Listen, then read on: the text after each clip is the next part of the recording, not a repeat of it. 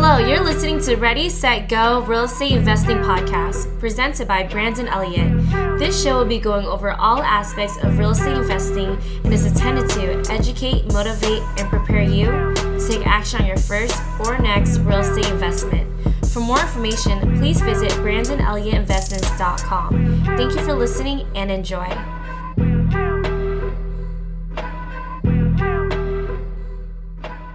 Welcome back, everyone, to Ready, Set, Go Real Estate Investing Podcast. I'm your host, Mr. Brandon Elliott.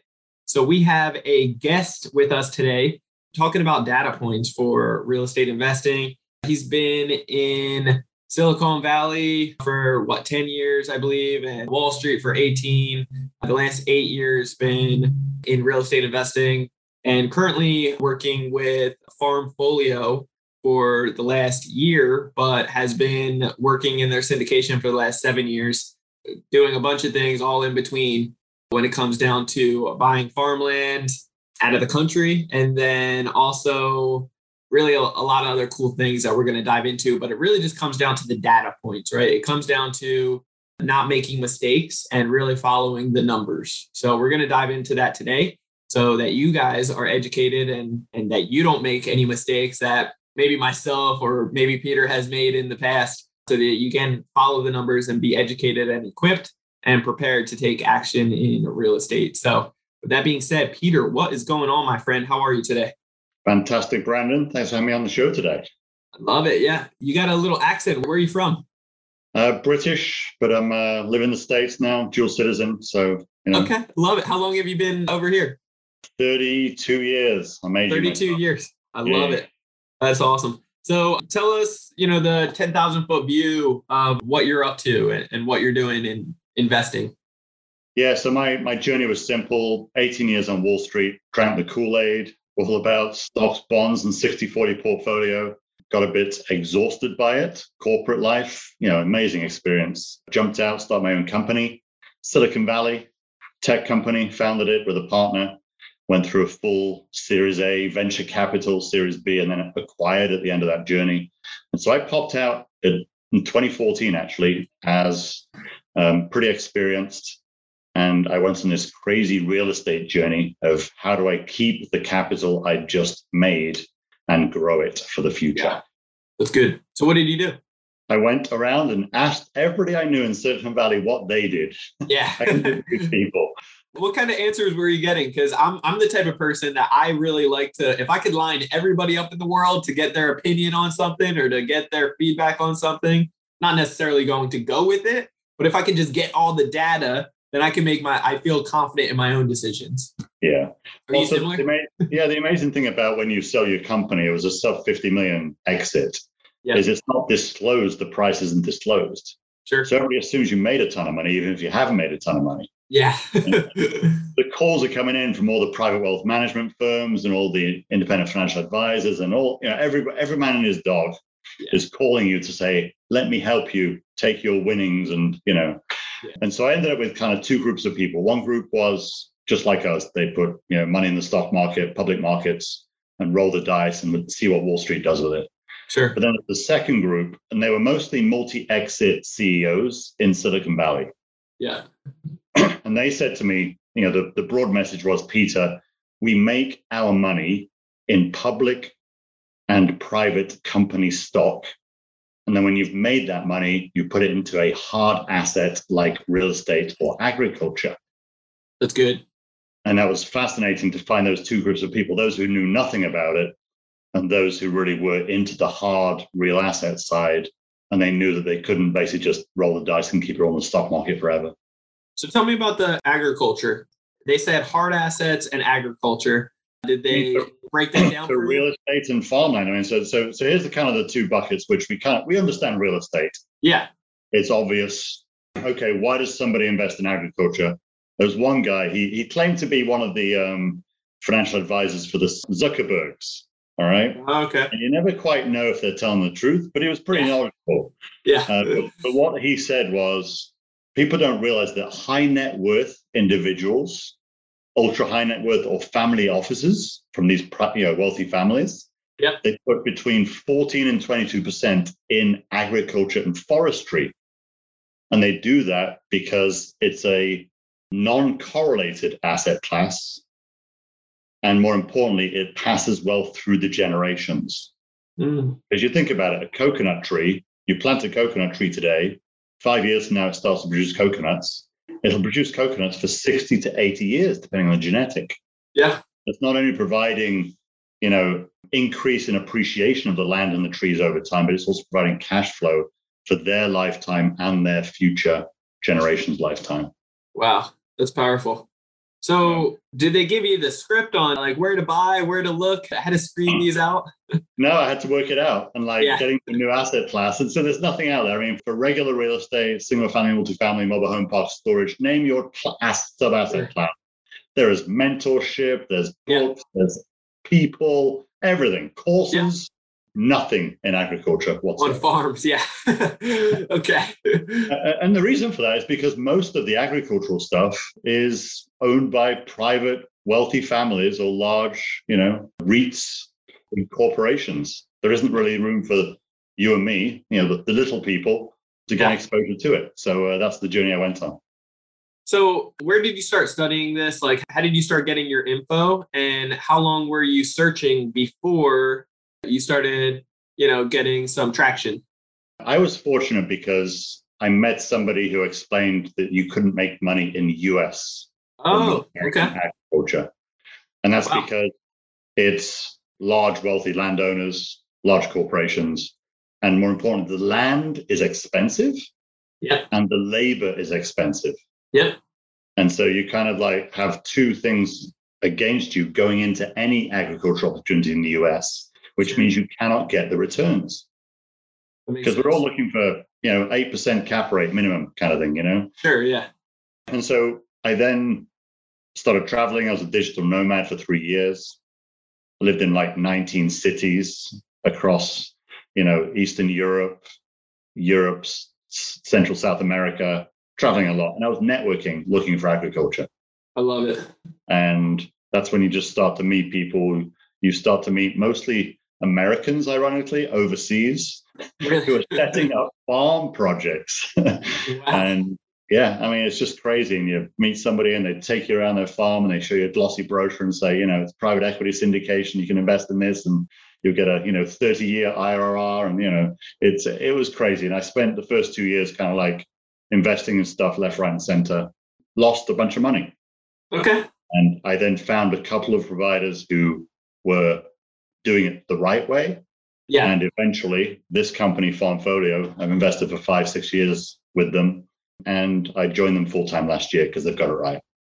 I love it. So, for the listeners out there, is, is there anything that you could give tips on or, you know, so they can try to limit their losses as you know if they're interested just like you really fired up to start getting into agriculture and they're getting shown around you know by the first dozen people unfortunately that don't have it right like what are those key points to acknowledge like hey these guys don't have it right and i could potentially lose a bunch with them yeah well so let's kind of like backtrack a little bit because i think yeah. it's important to try and compare traditional us real estate to a different asset class like agriculture. Sure. And so even my real estate journey was as fascinating because I kept trusting people and the glossy brochures, you know, and the handshake and looking someone in the eye and says, yeah, this is this is the right property to buy. You know, I did that for a couple of years in my own real estate investing journey. And it was only when I realized that there was a bit hit and miss that I needed to just start applying my corporate skills into my investing realm which is really following a due diligence process and looking at the data underlying the asset class.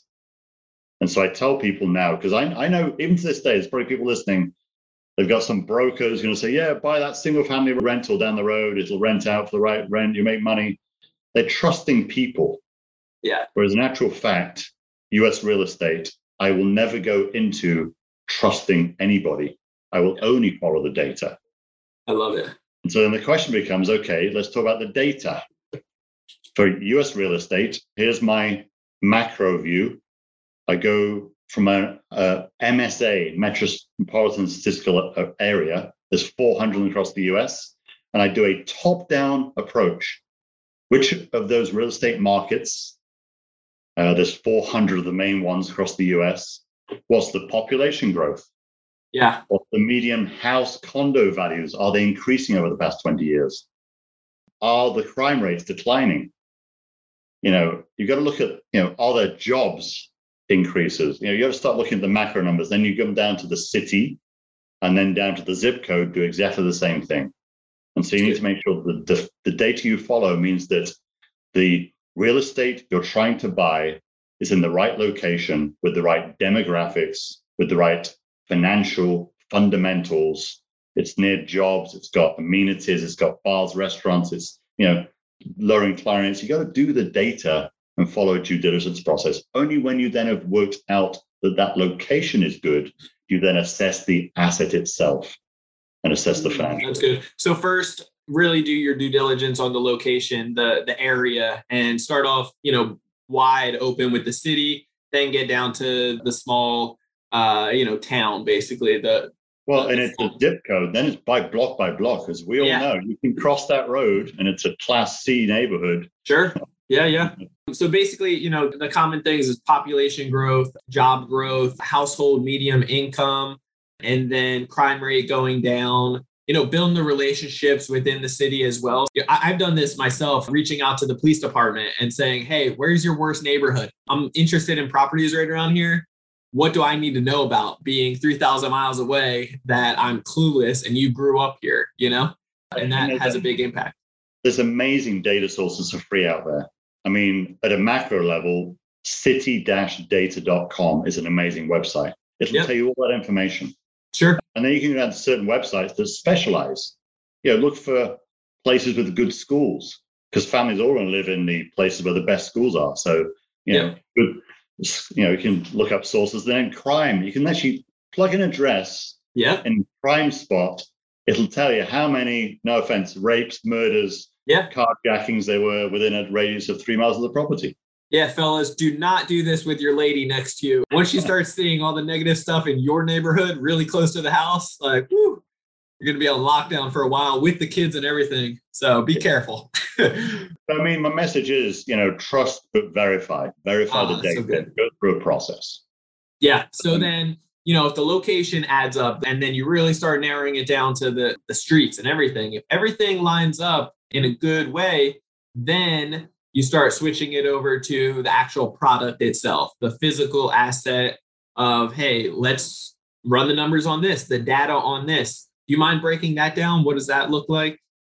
Yeah, so I mean, we can kind of go in the multifamily route, obviously. I'm interested more on the farm ag- agriculture, yeah. actually, well, if, oh, okay. you don't mind, just because yeah, so I feel like that's very unique. right. So let's shift over. All right. Okay. Follow a process, US real estate, whatever your asset class is. Yep. Now you can kind of come across to a different asset class. Knowing a due diligence process, you need to therefore ask the right questions about what data you're looking for. That's good. So, farming, what do we care about? We care about the location of the farm because to do farming well, you need several key things. Number one, you need to work out which crop grows well right there in which environments. Sure. So you can kind of like at a macro level, if you look at like single family, multifamily, you have row crops and permanent crops. Yeah. Row crops are you plant it, barley, wheat, and you get the money back in a year. Low barrier to entry. It's yeah. mass scale, mechanized farming. Only the big boys do it. Yeah. Permanent crops, it's a higher barrier to entry because you're planting a tree. Let's call it citrus tree, coconut, avocado, whatever you want to plant. You're waiting three to four years for the first harvest, yeah. eight years for the maximum production, and it's a cycle of decades after that. Wow. So you kind of need to choose the crop that is in demand, that can be transported. You know, what's your supply chain? Yeah. So you just start at the product itself. You know, what are you going to get into? And so here's my success story of all the things I've done. I've done a lot of this now, where Farmfolio has succeeded and why I've joined the company is because they choose premium, in demand fruits that are being sold in the supermarket to you and me. So we have coconuts, for instance.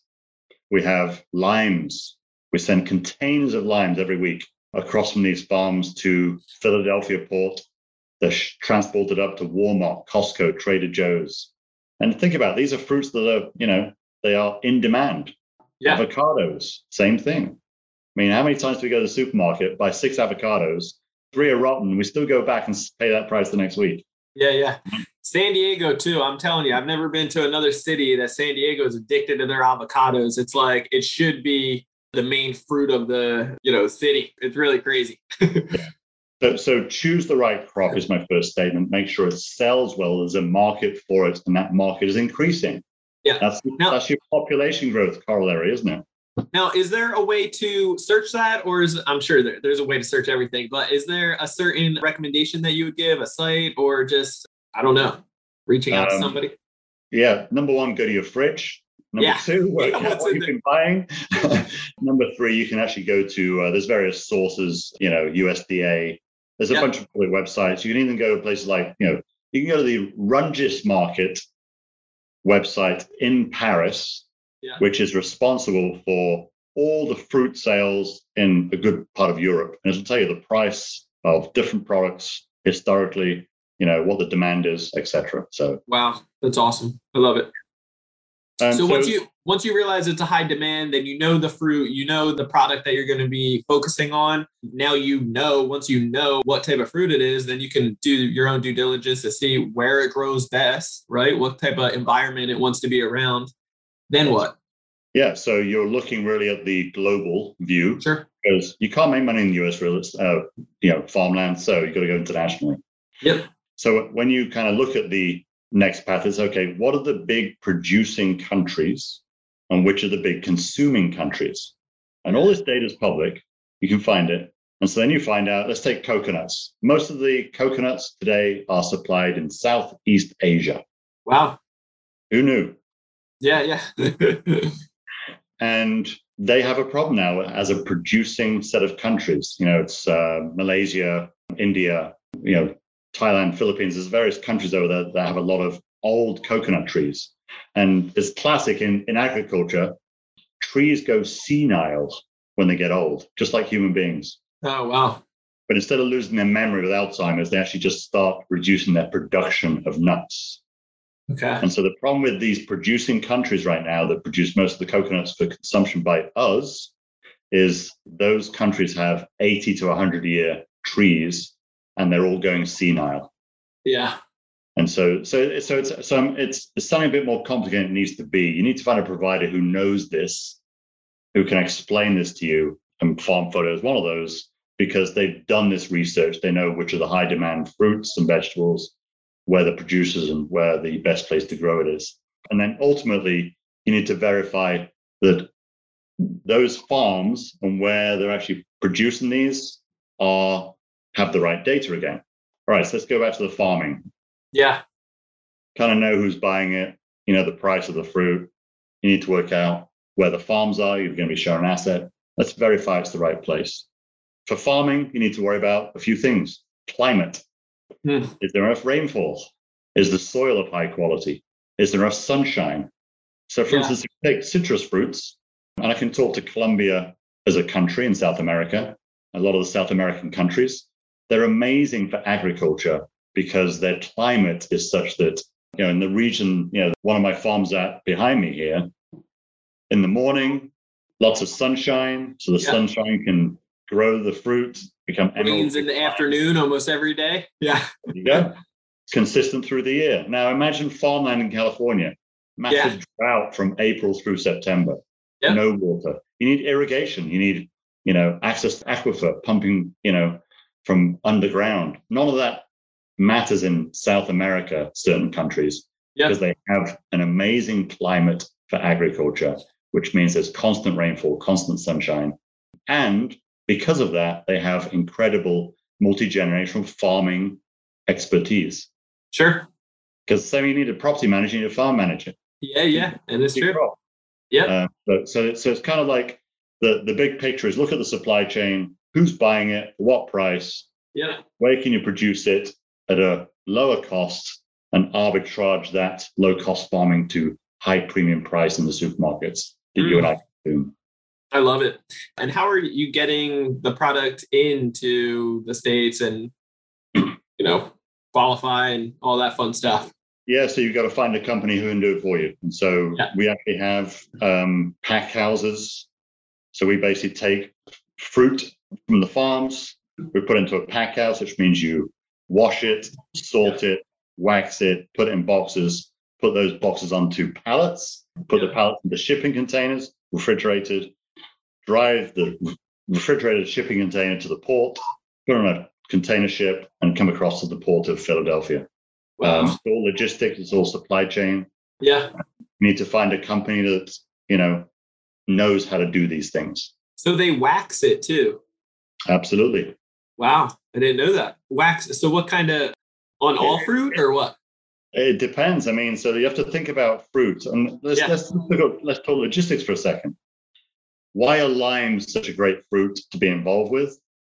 Because you are able to transport it. You ah, have an okay. eight to 10 week shelf life refrigerated where you can yep, get yep. it from the farm to you and I to eat it that day. Yeah. I thought you were going to say they're delicious with tequila. And I was like, yes, that makes I'm, sense. I'm, but I'm yeah, there, there's other reasons too. Yeah. There are.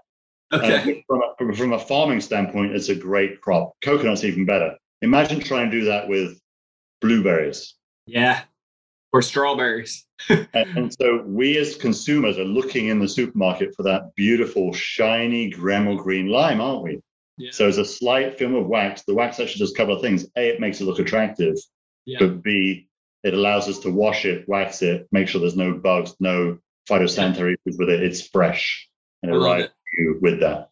Now That's... you can't wax organic blueberries. Yeah, yeah, you can't do that. so, don't get into organic blueberries in the first place it's too yeah, different. right. You know, yeah. I mean, so coconut. Good. You've got like nine months to get out to the store. Yeah, yeah, that's awesome. I love that. So talk to me. I mean, how profitable is this? If somebody went out and got a farm, what like what what type of expected costs are going to be involved in the beginning? And then I know you know, I ask in a really a hundred thousand foot view uh, type of question here, but just roughly. And then, I mean, what can somebody anticipate if they get all their ducks in a row to be able to make profit wise? So let's dive down a bit deep to what Farmfolio does, because in reality, yeah. you and me don't have access to this asset class anywhere in the world. Very mm-hmm. difficult mm-hmm. because you need to spend several million dollars on a farm big enough that produces enough product that someone's going to buy from you. That you can't scale it. Yeah. So, you know, you can't, we have retail relationships with Walmart, Costco, Trader Joe's. I mean, these are big volume contracts. So yeah. you and I could never do this alone.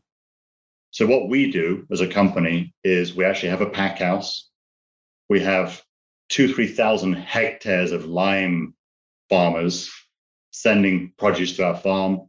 We consolidate it and then sell it into these major supply chains in the US and Europe. There it is. And the reason we're therefore able to come around and offer farmland lots to you and me, because we then go back and look at the best farms that produce the best fruit yeah. We buy a farm of maybe, I don't know, 100, 120 lots, break it up into individual parcels with maybe an average of 220 trees on it. We let you take title to the land and you receive the income from those fruit relationships. And so you need really a bigger company like Farmfolio to help you do that, in all Perfect. honesty. You guys heard it first. You can't do it on your own. You got to partner up with these guys. And, and if, if it's a good fit, then it makes sense do your due diligence. And yeah, it, it could be something that's uh, pretty dang awesome. I love that. Um, so you asked about the income level. I mean, briefly, obviously, yeah. nothing's guaranteed, but the income level. So we kind of sell farm lots between 32 grand and 65 grand a piece, depending on the crop.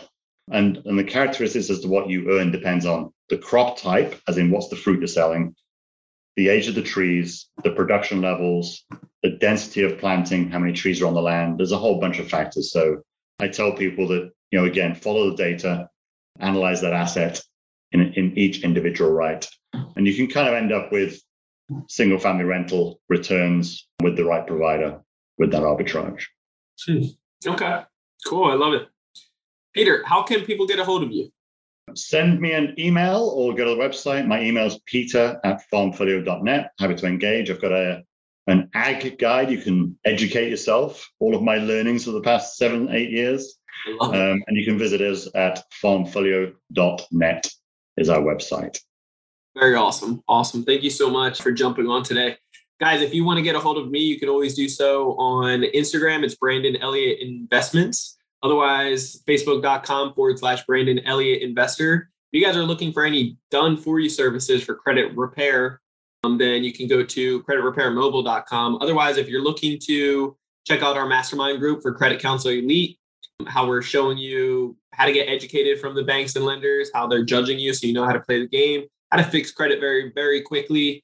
Bankruptcies removed recently, hard inquiries, late payments, collections, you name it, in a matter of hours, up to 10 business days. Or after that, getting up to the 800 club and getting several six figures, even seven figures on business credit funding and personal, and then being able to put it to work and leveraging it to jump in and buy farms like this today, which is pretty awesome. Then you can check out creditcounselelite.com. That's www.creditcounselelite.com and check out our next live webinar that we have to just get more education on it. So if you guys have any questions, feel free to reach out. Otherwise, make sure you hit that subscribe button for uh, the podcast today for Ready, Set, Go Real Estate Investing and leave a five star review. Greatly appreciate all the feedback and love and support you guys have been uh, showering in. So appreciate you guys. We will see you on the next episode next Monday.